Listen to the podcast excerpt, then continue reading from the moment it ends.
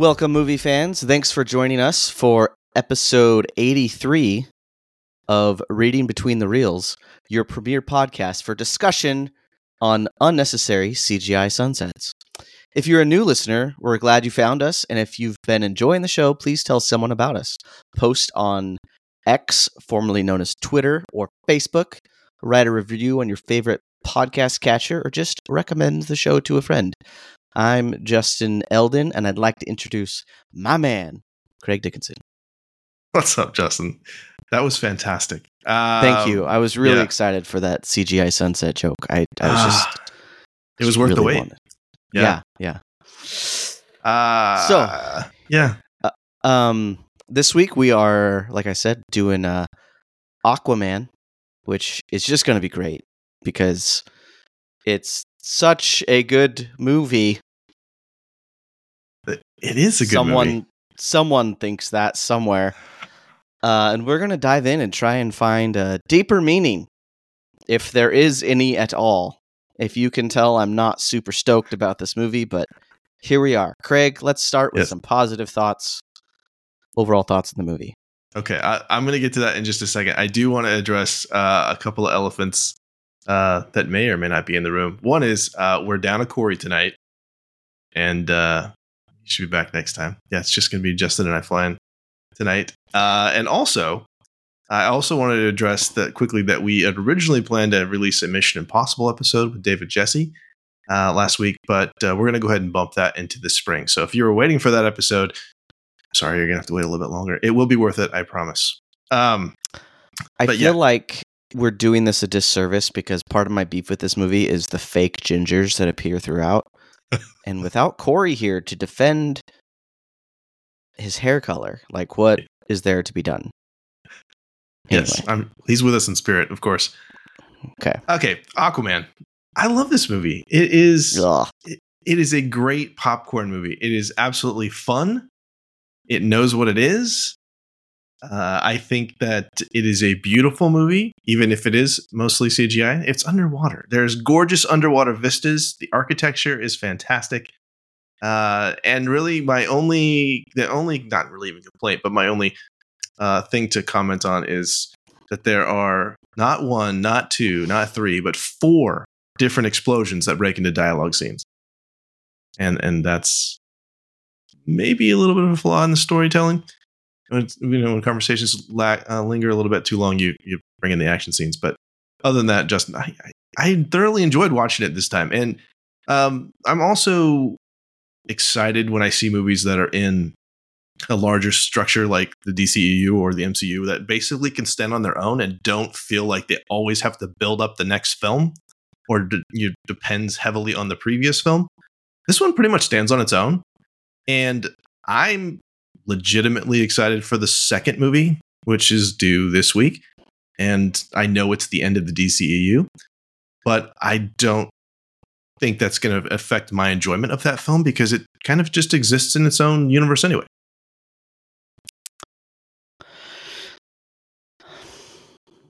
Okay.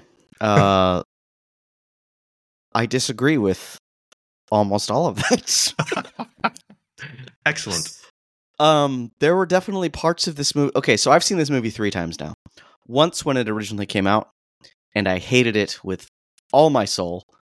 Uh, the second time was in preparation for this podcast, and I hated it again. And Craig and I, through our various conversations while preparing for this podcast, he was still so insistent that it is a good movie, and I tend to trust Craig's opinion on most things. Um, so I watched it a third time, and I hated it slightly less, but boy, do I have issues. I uh, took more notes. Yeah. I took more notes on this movie than I have any movie that we have ever done on this podcast so far. Um, And it's, I think, I think my biggest beef with it, and you're probably going to hear me harp a lot on the excessive and unnecessary use of C G I, and just bad C G I, bad, unnecessary, excessive. I'm going to talk about that a lot.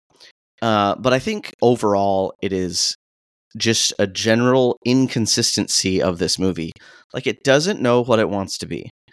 cinematically, thematically, uh, character, like dialogue, the writing, the score, which I overall really enjoyed, but it was kind of all over the place. Tonally, like ev- every movie word you can think of, I I just like, I don't know. I don't know. And I don't know if that is from the editing, from the writing. I, there was just so much like, what are we doing here, guys? What what is our what is our goal? What what's going on, bud? Um, yeah, it has its good parts. Um, Jason Momoa, I really think, does the absolute best he can with what is given to him. I mean, just Aquaman in general. Like, how do you make Aquaman cool? Well, you put Jason Momoa in there first off, but then it's it's a it's a tough hill to climb. Oh, I just uh, I bought the movie to watch for this podcast, and I'm mad. I'm mad. Oh, I spent that money. Mad. Oh, Justin. Yeah. Uh, hmm. We're gonna we're gonna agree to disagree a lot on this episode, okay. which is which okay. is fine. Because we, we talked off mic, too, about how I said, this is basically like the Thor Ragnarok of, of the D C U. And you're like, yeah, I get that. But I don't like that either. Or I'm yeah. misquoting you. No, that's that's basically what it is. And maybe that's where I'm coming from, is I I like my comic book movies to be more on the side of uh, the Christopher Nolan Batmans, like more mm. grounded in reality. And the more it strays from reality, Uh, the more I have issue with it. Not always. Like, I do like a little bit of strain, because I I think that's where the fun part is. Like, add in some superhumans or or mutants or whatever it may be. But for the most part, I like it to be fairly grounded, because that's a world where, like, my brain understands, and you don't have to explain little bits of it. For example, uh, this mostly takes place underwater, mm-hmm. uh, in a civilization that we are not privy to, and politics we are not privy to. Um, and they just don't have enough time to explain the mechanics of all that in a satisfying way. So I was left feeling uh, hollow and empty inside. Like, explain, explain to me more the the politics of these seven kingdoms in the Atlantic. I want I want to know more about that. Um, I don't know. It's just like, it had so much world to build, and it didn't want to. If that makes sense. I'm so sorry, Justin. It's okay. It's okay, I, Craig. I, I I still appreciate your opinion, just less so. I like you know, I like different types of movies. This just happened to be one that just struck me as just being fun and goofy. And I yeah. think I think it does know what it is. I, I, I guess I, I get where you're saying that there are moments of um, hyper realism, and then there's moments of straight up comedy, and that, that that can be a bit jarring if that's not what you're in the mood for, or if you just, you know, if it just doesn't strike you as fitting together. I, I get where you're coming from. I can probably I can think of certain scenes that might feel like it's in a slightly different movie. Yeah, and I. Well, I guess we, we can get into like the cinematography, because that's kind of where like this this conversation is leading. Um, in watching it this time around, and like kind of like an eye looking out for the things we wanted to discuss in this podcast, a lot of it, like the the color in particular, like very bright, very vibrant colors. Um, actually, uh, when they're in, I, I don't remember the Italian city that they're in, but that coastal Italian city. Yeah, especially when they're in there, it is like very bright and just very like colors pop, um, but almost to the point where it's like distracting from the narrative. It's it's almost like the the narrative wasn't there enough, so they're like, you know what? Let's turn that saturation up to eleven. Maybe we can get people to like it based solely on the saturation. And it's almost like once I noticed that, I, I couldn't notice anything else, and everything else was just like fell short, because I felt like they were just trying to pump it up through the color and like the general composition. And while a lot of it was really cool, especially like in a, in Atlantis itself, you got to see like, you know, the city and all the colors and like the jellyfish that like had like the bioluminescent lights reflecting all throughout the city. It just was not. It was like visually appealing in a lot of ways, but it just it almost sh- showed me how little substance was actually there, if that makes sense. Uh, well, I like the cinematography, Justin. I know. Um, I had some things that I pulled out that I that I want to bring attention to, and I've always liked the shot of Arthur and Mira diving down to escape the swirling masses of the trench when they go to that super wide shot when he's yeah. got the red flare.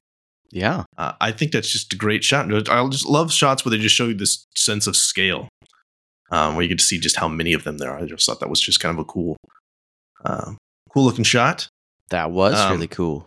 I, I like the uh, that final battle. I know that people freak out. Either they love it or hate the final battle where the, the Karathan shows up and it's just freaking huge. But I'm like, it's the Lord of the Rings underwater.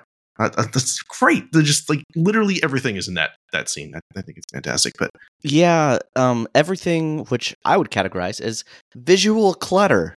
That's that's what that felt like.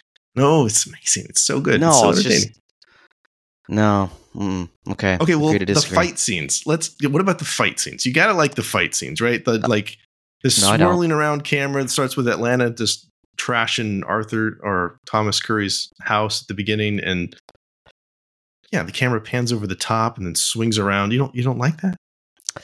So I thought it was shot well, and maybe I'm focusing on the wrong elements for this podcast, but I. Okay, so the fight scene, the Ring of Fire fight scene, right? Is yeah. that what that was called? Oh, that's that's a later one. That's when he's that, fighting. That is a later one. Uh, yeah, you're talking about the one brother. in the house.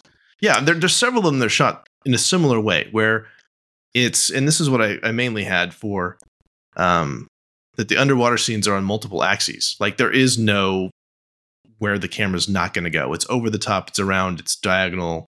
You're going to get every angle that you've, and possibly new angles you haven't seen in particular fights. Until John Wick yeah. comes along. Mm-hmm.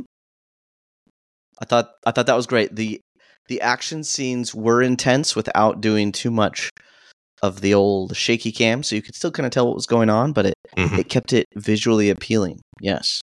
Yeah.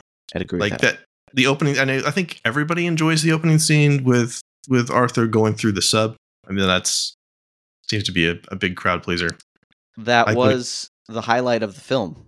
It's only downhill after that. Oh my gosh, it's only uphill from there for me. I just like love that give so much. me more of that. That's like yeah, he, that's like grounded. I, I like that. Mm. Punches that mm-hmm. guy, and then the camera rotates ninety degrees to follow him to the ground. I just thought that was fantastic. Um, it was reminiscent for me of the ah, see Corey needs to be here of the Batman warehouse scene when Batman like yes. chucks that guy's face into the ground, and you just see it like splinter into the wood.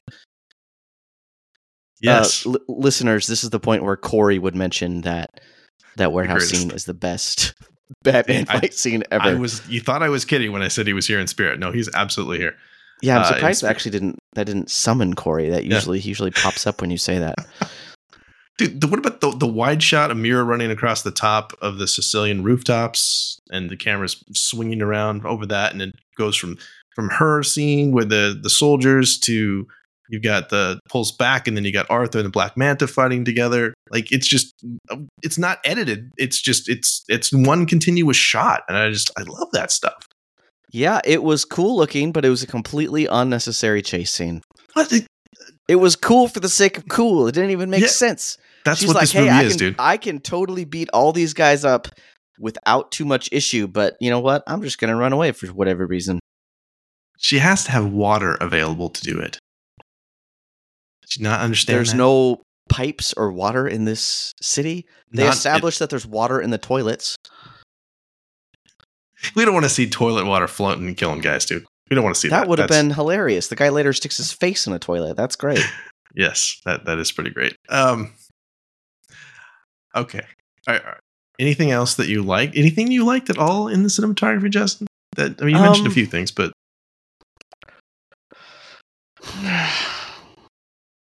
No, it's just struggling. I, I just I like really... how dynamic it is. Like it just, it's always moving. And I just, that kept me interested. I thought that was great. And I thought the the bright and vibrant colors of Atlantis were beautiful. And it's not, it, you know, for people that don't like the desaturated look of the earlier Snyder films, it's not that. It's quite opposite that. It's got a totally different color palette.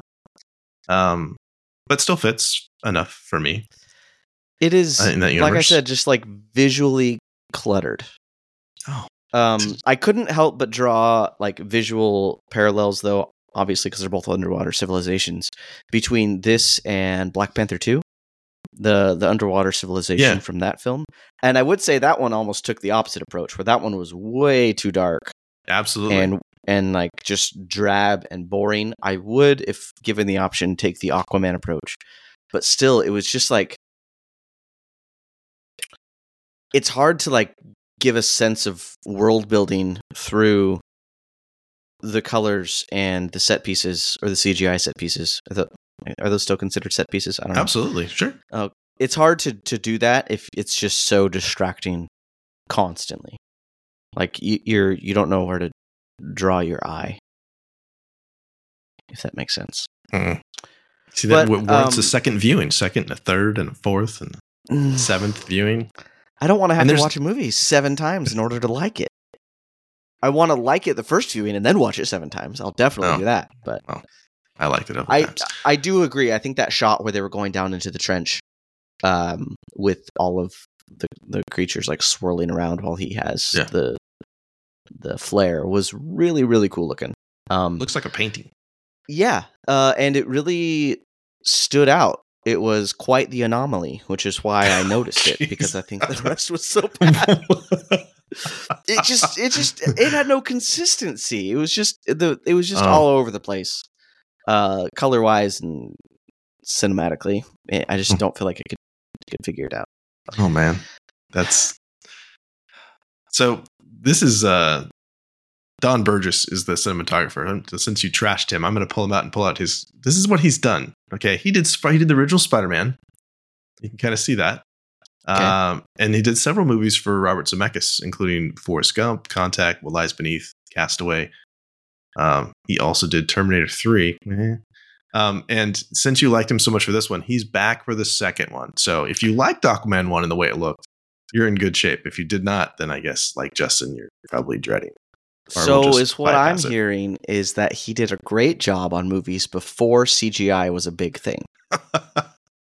That's that's what I heard. Well, I mean, he's we're talking more lighting and setting up shots than the actual C G I stuff, probably. I mean, how much though? Like,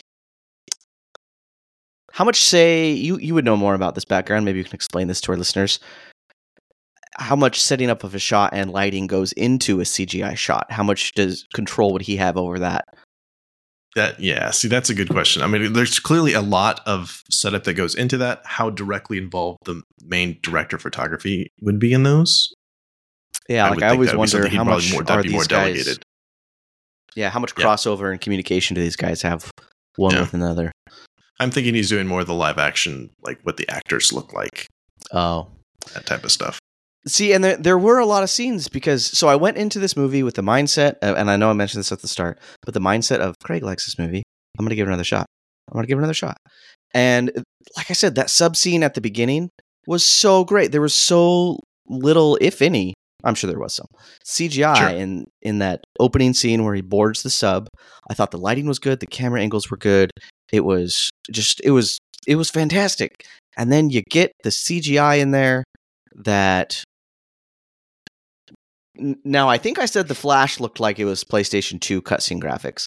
This was like a PlayStation three cutscene graphic, so it was better than, say, The Flash. But it I will still agree it was, was better not... than The Flash, but uh, that, yeah, I don't have any issues with it. Okay, I, let's talk about the sound, because it's not cinematography, and mainly. And um, yeah, I, like, you didn't like the score, which I loved the score. I thought no, it was I loved fantastic. the score. I thought the oh, score okay. was great. Oh, I thought you said you didn't like it. You thought it was inconsistent. I I do think it's inconsistent, but okay. I enjoyed every part of the inconsistent score. I just wish they would have stuck with one of them. Okay. Yeah. So yeah, Rupert Gregson Williams, uh, who also did the Wonder Woman music, the original one. Hans Zimmer did eighty-four. Um, there's a couple of different styles, I think. Maybe this is what you're looking like that I noticed. I mean, you've got um, kind of the traditional symphonic score. It's kind of epic and majestic, especially the main Aquaman theme, which we hear repeated. And then he also has kind of goes into like electronica a little bit when like they yeah. go into Atlantis, yep. which I took it's I, like it's kind of otherworldly and also kind of fits the neon, almost like a rave type of yeah. theme. That's kind of what I was pulling from that. I liked that a lot because so I, I don't know where that trend started, but or I guess I don't know where that trend reemerged because like Stranger Things, like the intro of Stranger Things sure. is, is pretty famous for like the, the synth and like that eighties sound. Mm-hmm. And I and I I this is doing that and I and I like that. I thought that was awesome. I would have loved more of that. Yeah. But but yeah. alas. Yeah. Um and also I was going to mention um that there's actually some rock guitar in there too a couple of times mm-hmm. because mm-hmm. like in that sub scene there's a couple of riffs and like yeah because Momoa's a rock star, man. It's like that's yeah. the vibe he's definitely putting off. And um I also noticed there's also something called King Orm's theme, which has a heavy synth bass to it and drums. It's very ominous and powerful every time you see mm-hmm. Orm comes on screen. So I thought that's cool. That anytime I see leitmotif used, I'm always very excited about that. Black Manta too, I thought had mm-hmm. um I don't remember what it even sounds like right now, but it almost reminded me a little bit of Superman's uh, like two note bass sounding theme. Mm. Which again is I can't I can't recall it. I can't do that with music. But uh, I thought, yeah, Black Manta's theme was awesome as well. Yeah. Agreed. Um, one thing I will say, as a kid that grew up in the eighties and grew up with Super Friends, hearing the like oscillating talk to fish sound, um, even started in the beginning when little Aquaman's talking to like the sharks and the and stuff in the, aqu- in the aquarium was like Aqua Boy. Aqua Boy, this is so cool that they're doing that sound. They leaned into it because you didn't get that in, in Justice League in his no. earlier. I mean, there was really not an opportunity for him to do that, I suppose. So I guess but, I just assumed that was like a sonar sound, but that's a callback to the Super Friends. Oh yeah, very much. Oh, and there would be like it? You could see like concentric rings coming out of his head or whatever. And um, today I learned. Okay. Yes, it was or out of his hands or whatnot. It was so to get to see that on screen. The the marine telepathy thing was. was pretty great, I thought. And then that's also kind of, there's a similar sound, but the Atlantean tech has kind of an oscillating sound too. So I thought that was kind of a, hey, this is underwater technology-ish thing happening. Um, lots of, uh, lots of pop music in this movie as well. Mm-hmm. Um, how did you feel about the pop music in this movie? Did that take you out? I mean, it's, there's a thing that kind of like came to the forefront with like Guardians of the Galaxy, like needle drops was kind of like, the resurgence of that. And then yeah, like I don't think it really took me out of anything. And I think it definitely helped like create tone quite a bit, like almost express what the actors weren't expressing through words or mm-hmm. um, their acting, especially in, I forget the name of the song, Craig, help me out. But as they're entering that Italian coastal city, what song yes. was that? Uh, well, do we know when they're like walking around or when they're coming out yeah. of the beach? Oh yeah. So uh, it's Roy, Roy Orbison's She's a Mystery to Me, that one? Yep. Mm-hmm. That one in particular, right. I'm like, okay, yeah, this is the first time I don't hate Mara. And I yeah. think it was, I think it was the song. Well done, manipulation of emotion. Exactly. And yes, I mean, they're talking about elephants in the room. Like, yes, Amber Heard is in this movie. And I think she's charming in this movie. I mean, and again, going back to the, you know, emotional manipulation with the music, like I think you get to see her kind of babe in the woods, fish out of water, literally. Um, and, yeah. Um, but her just kind of being disarmed in that way, I think was, was a smart move because she comes across as kind of abrasive um, when she's first introduced. And there you get to see her kind of just goofy a little bit, but then she's also kind and generous too. So. Um, yeah, I yes, think, that, that song is definitely standing in for, hey, Arthur's looking at her in a different way. I think Amber Heard in this was one of my biggest issues, not for who she is as a person, regardless of what side you're on with the Johnny Depp, Amber Heard stuff. You're probably on Johnny Depp's side, and I think like ninety percent of the people are. But, I'm on the side um, of the truth, Justin. Okay, yeah, all right. So, uh, I'm going to separate the artist from the art, but... Um, as we I often did, have to do, yeah. I did not like her in this. I, I felt like when we talk about inconsistencies, her character was the most inconsistent. Like, she was sharp and strong, but she was also like naive and and silly, but also witty, but also boss lady. Like, oh my goodness, P- pick a lane, Mara. She's got layers, man. Ah, it's just it's not layers. It's just bad writing. Oh. Oh, I thought that was going to be a Deadpool reference there, but oh, and, oh, sorry. Uh, oh, so speaking of Mira, um, and diegetic music, which is always a fun thing to pull out. One thing I noticed this time, um, is that I need to stop saying um. There is an original song at the end of the film, uh, by Skylar Grey. It's called "Everything I Need," which I think is a beautiful song, and I love the way it's sung. And like this, usually when I get to the end of the film, I'm like, I'll fast forward and see if there's post credits. I don't fast forward that song. I really like that song. But it's also used non-diegetically. You hear that at, during that big, giant battle at the end that Justin doesn't like, um, where they kind of cheesily pause and then, like, I guess in the middle of the battle, which isn't very realistic, but whatever. Oh, and then I have, also... I have that called out in my notes, that kiss, too. I really hope we get there. Also... Okay, sorry, keep going. When they... Uh, when actually, when they... When she steals the boat... And she's sitting at the front of the boat and uh, the bow, if you will, and playing a, a flute, nautical terms, um, playing a, a, a playing a flute. She's playing that song. And I caught that this time. I was like, that's that's kind of cool. I like to see when they interplay those two things.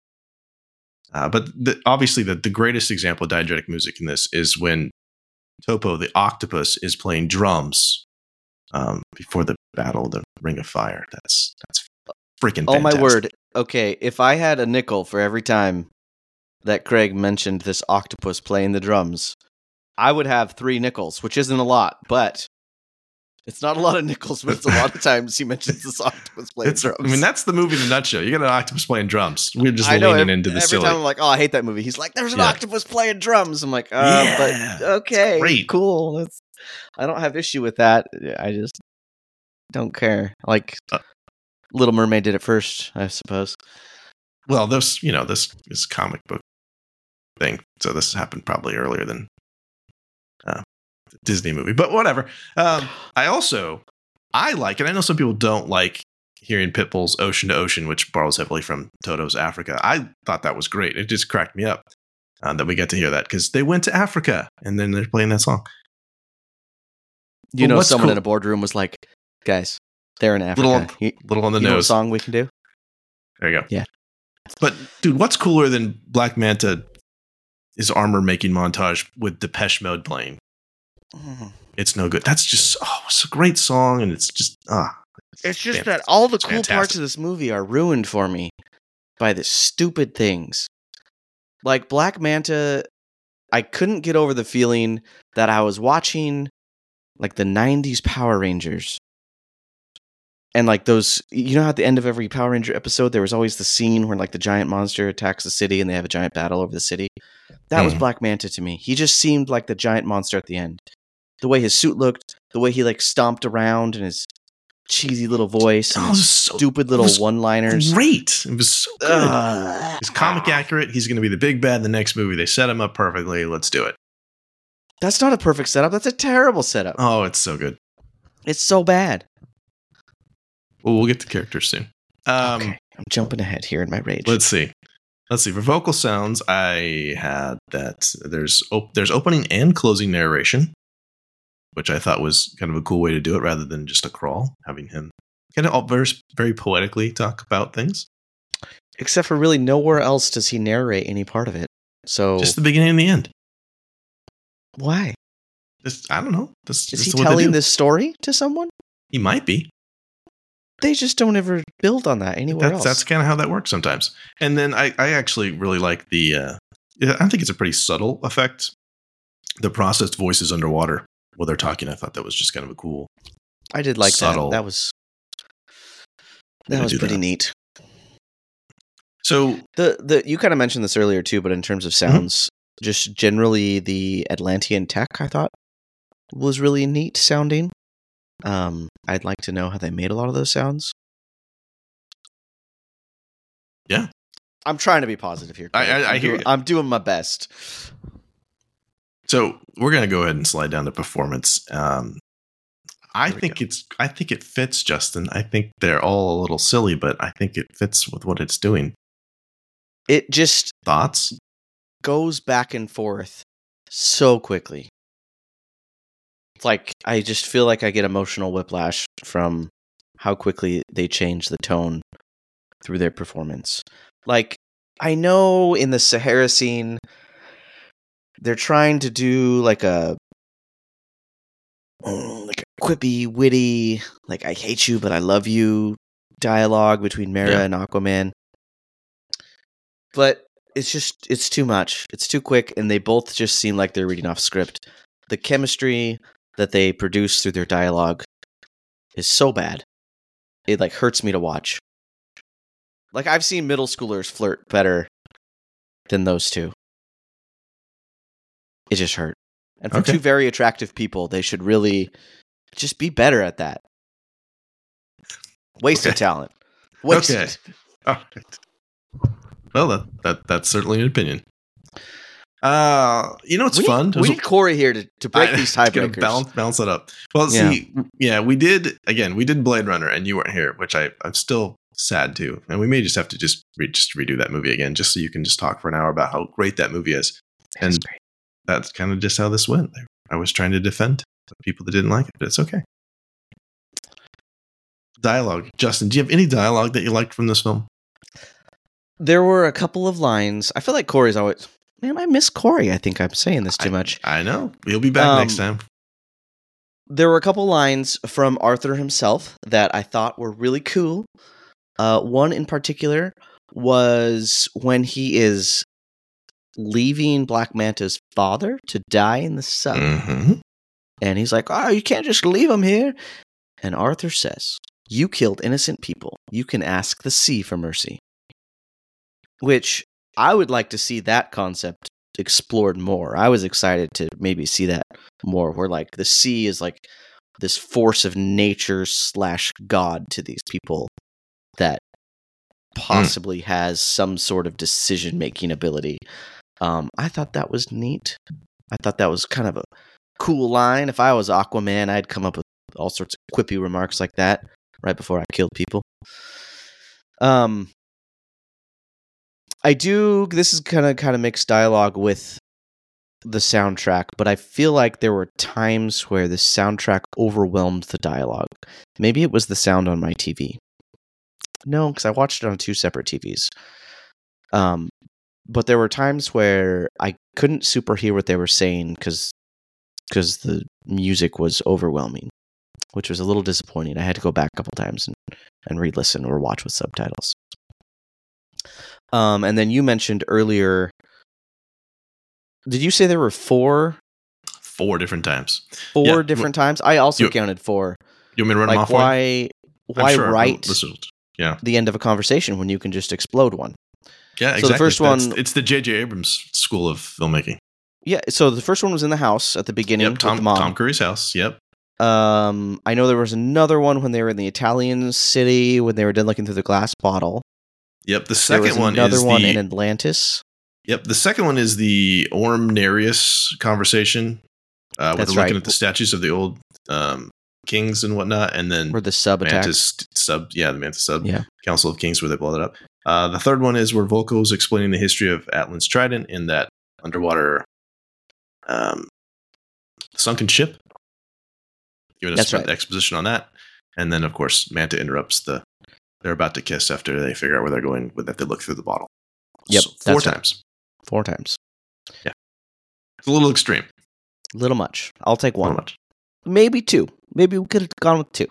At least we didn't have four, fake though. Deaths. But yeah. Um, All right. I'm gonna throw the, I'm gonna throw out this. I see.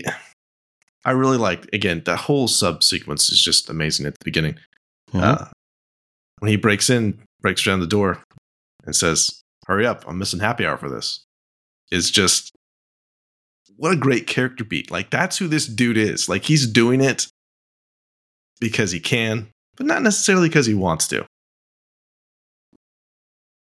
Okay. Yeah. It's fine. I, I think he's got, like, a really strong starting character of just kind of like, yeah, because he can, but I don't feel like they take him anywhere with any of his dialogue. They don't. He doesn't present enough motivation. I don't believe that he wants to be king. I don't well, believe he, he has a reason to be king. He doesn't want to be king. That's the whole thing. He's forced into it. I I, see, I I I don't even think he has enough of like a force driving him. He doesn't seem don't. to care about like Atlanteans or humans. Like what what is he doing? Justin. Craig. Well, he has to. Well, he, he clearly cares about his dad, at least. So he's got to stop. You know, he's got to stop the surface world from being destroyed. The only way he can do that is to get the get the trident. Something, something J- trident. Jango Fett can take care of himself. He's fine. He's fine. He's an old man in this one. So yeah, see, this is one of the lines I pulled out where he, he, he sees it. He's reunited with his mom, and and she says to him, "You're afraid." And he says, "Yes." And she says, "Good. You're ready." And then he goes into that cave, and he has it's very much the and we'll get to mention sneak preview of our hero's journey thing.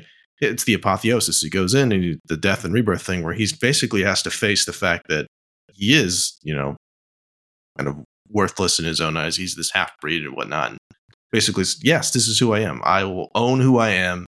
And at that point, he's ready. And that's when he comes out with a suit and great reveal. Music swells. You oh, probably didn't like that part at all. Let's see. So when are we talking about the suit? I need to talk about the suit. Well, we can talk about it now. All right. So, the suit. Yeah. The very first time we saw Aquaman, I believe it was in a post-credit. No, was it in a post-credit scene, or was it when Bruce Wayne is looking through the files and sees the little video clip of Aquaman? So it's the file that Bruce sent to Diana on. So she's That's, checking her email. Yeah, yeah. I know. That was Should have been cool. post-credit. Should have been a like, post-credit scene. But yes. Aquaman has a really stupid uniform it, or a little really stupid suit. Like, I mean, the comic Aquaman. What yeah. are you going to do with that? What are you going to do with that on screen? It's going to look dumb.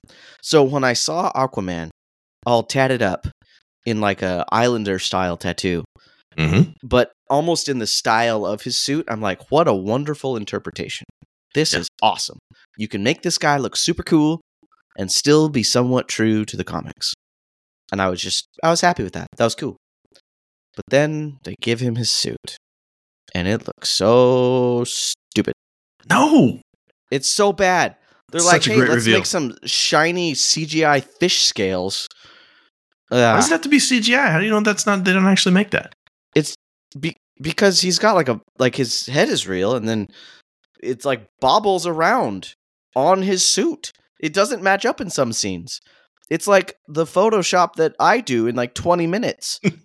That's what it looked like. Oh, it's uh. so bad. Even that, that whole end battle between him and Orm, when they're both just C G I bobbleheads on the C G I suits, like spinning tridents at each other. Oh, it's bad. It's so just, bad. It's- Justin, you got to relax, bud. It's it's a fun movie. Again, you didn't like Ragnarok, though. So I'm just going to bring that into this. I need Over to be nicer. Also, why do we keep calling it a trident? It has five. It has yeah, five pointy pieces. It's a quindant. It's a quindant. It's a quindant. Yeah. Stop calling it a trident. But yeah, I, that, that's the thing. So body language, facial expressions. Look at that awkward segue. Uh, back to the opening thing. Uh, and in the sub, that one dude punches him, and he just tilts his head, smile, and the guitar comes in. So cool. Um, but he also plays like the imbecile. I love that when Mira calls him an imbecile, and he has that look of like, huh? See, he's well-rounded. I love this movie, Justin. I'm sorry you don't don't enjoy it. But I'm sorry too. I'm sorry I wasted my time. And then Patrick Wilson as Orm, his face when, when his mom shows up at the end, and he's just like, I think that it speaks volumes in that in that moment where he's just regret and confusion all at the same time. You can see that he's like, I was just trying to, you know, do the right thing, but man, I was wrong. I do think but he I'm did still a good not job ready as, to regret. as Orm. Yeah. He's he's been in a couple other films, uh, Phantom of the Opera and Watchmen, and uh, I didn't feel like he was he was all right in those films. I think he this was probably his standout role from what I yeah. know of him. Oh yeah, he's great in Watchmen. We we absolutely have to do Watchmen on the show because yeah. it's so many good things to talk about. Do love Watchmen. You so you didn't like Aquaman's suit. You didn't like Manta's comic accurate suit. No. Ocean Master Orm had it a, has also comic accurate suit. I thought that was Don't fantastic. Like Nope. See, let's let's talk about comic accurate suits. Comic accurate suits do not translate well to the big screen. Very, very rarely do they transfer well. Um, you like need in this to movie s- they translate it excellently. I don't. I don't think so. For example, like if you take so Captain America in the first Avenger film, mm-hmm. I would say his suit in that one is fairly comic accurate, but it looks. It's probably, in my opinion, his worst suit because it's comic accurate. But every other suit he has is fantastic. They modernized it. They made him look, for example, in, in the first Avenger, he looks like a World War Two soldier. The way it's set up with uh, like the material used is fantastic. It, it looks like it could exist in the real world. Like it's very down to earth. And I and a lot of other movies do that. I think Batman's really good at doing that. Uh, Superman's new costume is really good. Like it has a function, it has a purpose for existing the way it does. The the Flash's costume in Batman versus Superman, um, where it's like kind of like held together by like wire or whatever is holding it together. It had like a purpose and a function. Whereas Aquaman's suit, they it doesn't have a purpose or a function. It just looks weird. They didn't it's explain cool. This is why his suit looks this way. Superman's suit looks that way as a symbol. For, for hope, like it was, it was like the, it was yeah. like his family's house suit, which which was great. This one, I, the the tattoos I thought told a story. The, but you put the yellow and green suit on that I feel like it didn't tell the story for me. So what I'm discovering, Justin, is that this movie's kind of a Rorschach test because it's revealed what your preferences for comic book movies are. Oh, certainly, it's really, it's really, it's really that. I respect is, that I, people like this movie. We, that's no, a, I that's don't. a that thing we a need lie. to. That was a lie. I don't. We need to bookmark that and save that for later, though, to really just kind of dig into what what are the things that we really are drawn to, and what are the things that we're not. Which which keeps going back to really kind of one of the purposes of the show, though, too, is like, can you still find things that are of merit or have meaning, even in a film that you don't overall enjoy? Yeah, and we talked about this briefly, but the purpose of this podcast is not to be critical of films, which I think sometimes I take it in that direction, and I don't mean to, but I do like to make fun of movies, even though I love them. The purpose is to find deeper meaning, and I just don't think there was deeper meaning here. I don't feel like I don't I don't say that to be like mean. I just don't think the filmmakers created it with deeper meaning in mind. Like there was not a moral or a theme. Oh, okay. I, I don't, that's that's what hurts me. It certainly has cool parts. Okay. Certainly has great little bits of acting. Certainly has great bits of cinematography. But overall, it's like, what are we doing here, boys? Like, pick a lane. Pick a lane. So I'm gonna I'm gonna piggyback on what you said earlier about being critical. I think we could even uh, dig in a little bit more and say it's no, we don't want to criticize, but we do want to be critical by looking at it with a critical eye is what I mean by that. So can I just be a jerk? Yeah. I'm going to do both for this movie. so I'm going to, okay. So I'm going to slide down to, to studying and design so that we don't go completely off, off the rails, because I do think there is, speaking of intentionality, because I know it's kind of hard to see sometimes in a movie that you're just not invested in, which is fine. Cause I think that happens a lot. For me too, like I emotionally react to movies. I'm like I like this movie immediately, or I don't. And generally, it's like I'm just watching this, and if, as long as it ends well, I know I'm going to like this movie. If it doesn't, then you know I won't. This one I just bought in from minute one, was all over and board. Sounds like you weren't, and that's totally fine.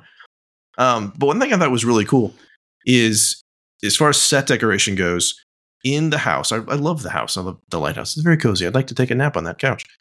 Uh, there is oh, that does seem one, nice. sh- one, one shot where they, they zoom in on the uh, the snow globe, and it's sitting on a book. I don't know if you noticed this or not.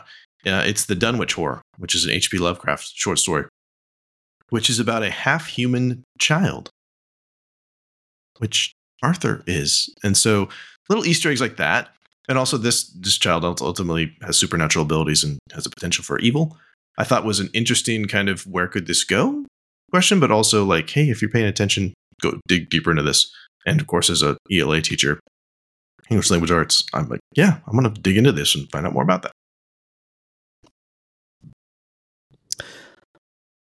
Didn't didn't pick up on that. I now that you mentioned that that snow globe scene though, that was, I thought, kind of an interesting shot that they did as it zoomed in on the snow globe and then used the snow globe as like a stand-in for the passage of time, mm-hmm. as uh, you know, they fall in love. But then it just brings me back to the inconsistencies. Man, I'm just in a bad mood with this movie. Is they they do that cool like little effect, but they don't ever do anything in that same vein. It's just like some intern had a really cool idea and they're like, yeah, let's throw that in. And then never, never did anything oh, similar. See, I think they did that multiple times. They they do that with the flashback when he's standing on the, this is a little bit cinematography stuff, but uh, he's standing on the cliff looking down by with, with Mira and they're about to jump down and to go get the, the sub or whatever. Uh, and then the camera pans around and it changes who's actually standing on the, on the cliff, and it turns no, into a flashback right. where it's young Arthur and Volko. And they did that a couple of times where I thought it was an interesting visual way to do that. Did this with the story of the Trident and that origin as well, where I just, it felt, again, it felt like the camera was constantly moving. And I know some people can look at that, well, it needs to sit, sit still so I can pay attention to what's happening. Maybe it's a trick.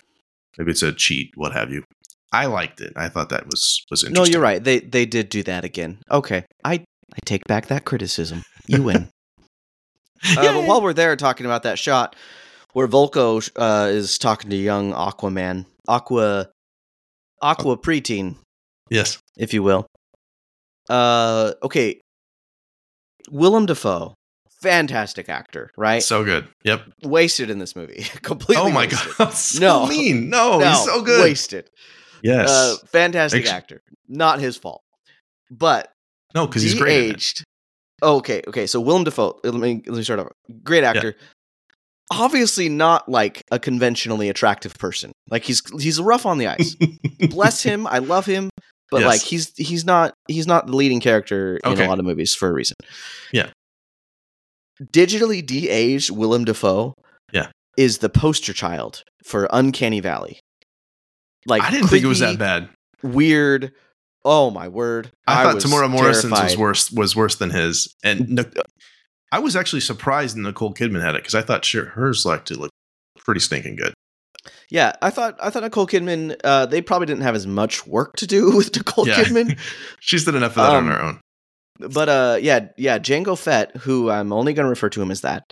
Uh, Jango Fett's was strange simply because he had hair. I'm like, oh, this dude, this dude should not have hair. Like that's true. Yeah. Maybe he didn't have to go that. Yeah. Uh, He's great he, had, though, he had a lot right? of C G I sunset lighting on his face throughout the film. Beautiful. I think I think about half of the C G I sunset scenes were with him. So that adds to the weirdness. But no joke, after watching the movie, I had a nightmare of Willem Dafoe de-aged. That guy is super creepy.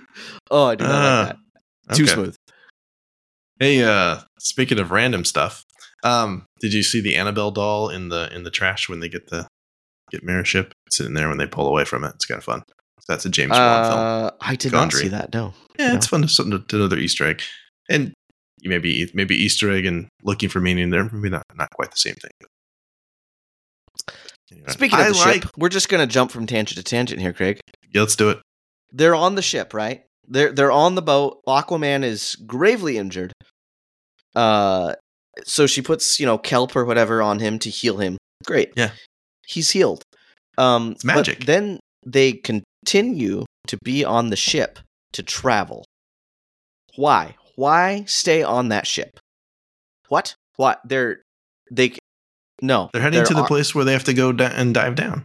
They're Atlanteans. They can swim super fast. I understand being on the boat okay. when you're wounded, but why are you still on there for a long the time? C G I after? Is expensive, Justin. It is expensive, which brings me to my next point. There are several scenes where they show that boat sailing on a C G I ocean, a C G I boat on a C G I ocean, and often with C G I sunset. Why are these you so things, prejudiced against C G I, Justin? That's because what I don't it's get. bad C G I, and these things exist in real life. They could have just put a real boat on real water and filmed it at sunset. Why, no. oh, Justin? What? Quick, quick question though. Did did did you like She-Hulk? I don't want to talk about it. okay, we're done with the C G I, just like that. Oh, uh, oh man, the hypocrisy that just, just is exposed. Oh, because they had a they had a stand-in woman that could have easily. Okay. Um, oh yeah. Okay. Okay. I love Jason. Okay, I'm gonna move down to characters. I love Jason Momoa in this. Yes, he's playing himself. That's what's part of the fun. Um, Willem Dafoe, we mentioned him. Patrick Wilson, we talked about him. He's great in this. It's nice to see Dolph Lundgren. Anytime I see Dolph Lundgren, that I'm just like, yeah, you go, dude. Keep being in movies, because he's cool. He's a guy from my childhood. It's great. What was he in your childhood? Uh, he's Ivan Drago, Rocky Four. Oh, see, I must mm. break you. Yeah. Dang, dang, I am. I'm just like feeling so yeah. young. Here's the thing. Oh, Craig, I got so many connect. Every time you bring something up, I have something negative to say. The hair, that dude's hair, like he had pretty red facial hair, which looked pretty like normal and natural. And then he yeah. has like this fake head of hair, but his facial hair was the it's, right color. You can have multiple hair. Yeah. It's nobody has multiple- that color of hair. Same with Mara's hair. What is going They're on? They're Atlanteans, there? dude. It's no, it looks like movie. somebody took a marker and just kind of went to town on her hair. I think it's perfect. It's, it's so bad. It's so great. bad. No. Uh, Yahya Abdul-Mateen the second as David Kane is great in this. I think he's menacing. I think he's fantastic. I I did like him. I thought he did. A, yeah, he's I good. Thought he did a good job. Um, it's great to see, we didn't mention Nicole Kidman. I think she's she's pretty solid in this. Randall Park is not in this a lot, but I love Randall Park. He just makes everything a little bit better. He plays. Uh, Stephen Shin in this, and yeah, I believe he's uh, in the yeah, next Jim. One. Jim from The Office. yeah, good of you not to notice. Good, um, good for you, dude. John Rhys Davies. Look here, you have John Rhys Davies as the voice of the Brine King, and again that lends to the uh, final battle being very Lord of the Rings. Uh, and then Jaimin Hansu is the is King Ruku of the Fishermen, and he's always great, even if he's barely in this movie. But the best best voice. Uh, actor in this entire thing, or the most interesting, fantastic one, is that Julie Andrews plays the Karathan, Mary Poppins herself. Oh, I'm not the f- I'm not the first one to say it, but I'll be I'll be the most recent to say it. Is that it's amazing that Mary Poppins Returns came out the same time that this movie came out, and she chose to be in this movie instead of that one. Wow! Wow! Wow! Wow! Okay. Wow! No, wow, that's, wow, wow, that's wow. great. I did not. Mm. Yeah, she's. Julie I mean, Andrews. yeah, it's it's pretty great. That that's it lends some. It's interesting with her voice being at that timbre, but lends lots of gravitas. Huh, I feel like I need to go creature. watch that scene again. It's a great. Of all scene. the people you could have gotten for that, well, that's that's an interesting one. It's a way to go, but it, I think it worked. Yeah, yeah. So um, I think this fits Hero's journey pretty well. He's a reluctant hero. I think there's a transformation. I mentioned it before with the apotheosis going into the cave and accepting his destiny and coming out. And I'm fully on board with that. I know you think that scene's cheesy, but it it is. But no, it fully fits with Hero's journey. Um, a lot of that aspect of it, and it's it's like an it's an old trope. So I'm I'm not criticizing for that. It it, it was. I went into this knowing that the hero's journey was very similar to like The Lion King, which seems like a weird comparison, and I kept trying to draw parallels between the two movies. And there's not as many as I wanted, which I was really disappointed by. Oh, uh, that would be an interesting paper, actually, to write on. Yeah. No, I I, I tried it. it. It's not. There's like nothing else there. I, I spent a long time trying to trying to draw parallels. It's uncle, brother, there's some yeah, things. Yeah. Really just like hesitant king, hero's journey stuff. That's about it. It's Hamlet, right? Yeah. Yeah. It all goes back to Shakespeare. just, Craig, just, I feel really defeated after your She-Hulk comment. I just feel like I can't criticize just this stop movie anymore. On the, just, no, you can criticize it. Just no, the C G I no, thing. No, because yes. I did like She-Hulk, and I know That's basically no one C G I. Did.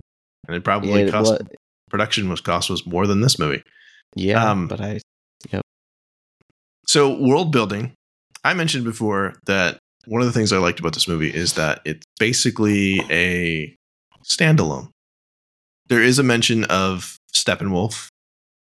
And uh, so you know it's a sequel to Justice League. What I also appreciate very much is that both James Wan, the director, and Jason Momoa have come out and said this movie is a sequel to Zack Snyder's Justice League, not the atrocity that was released in theaters in two thousand seventeen. But Zack Snyder's funny thing about- Justice League, which is not considered canon. Oh, but it is to this. Uh, and the D C E U is a mess. no, no, see, but it's also that. Nah, see, we, I don't know if we talked about this off off mic or not, but The Flash actually references things from the Flash movie, references things from Zack Snyder's Justice League as well. So yeah, yeah. The, the regardless of what the head honchos at, at Warner Brothers have said, the filmmakers who made films after that incorporated elements from it that were not in the other movies, so they by themselves made it canon. Whatever, it's coming to an end. We know that. That's I love it is the what D C E U. It is. I'm rooting for it, but it is it is a mess, and I, I hope they can fix it. Well, as we said, the the second movie, Aquaman and the Lost Kingdom, is coming out. It's Friday, and uh, I'm excited for it because I'm pretty sure it's going to be a lot like this one. I've enjoyed the trailers. I'm pretty sure it's going to be a very much like what this one. Most of the people are back from the first movie.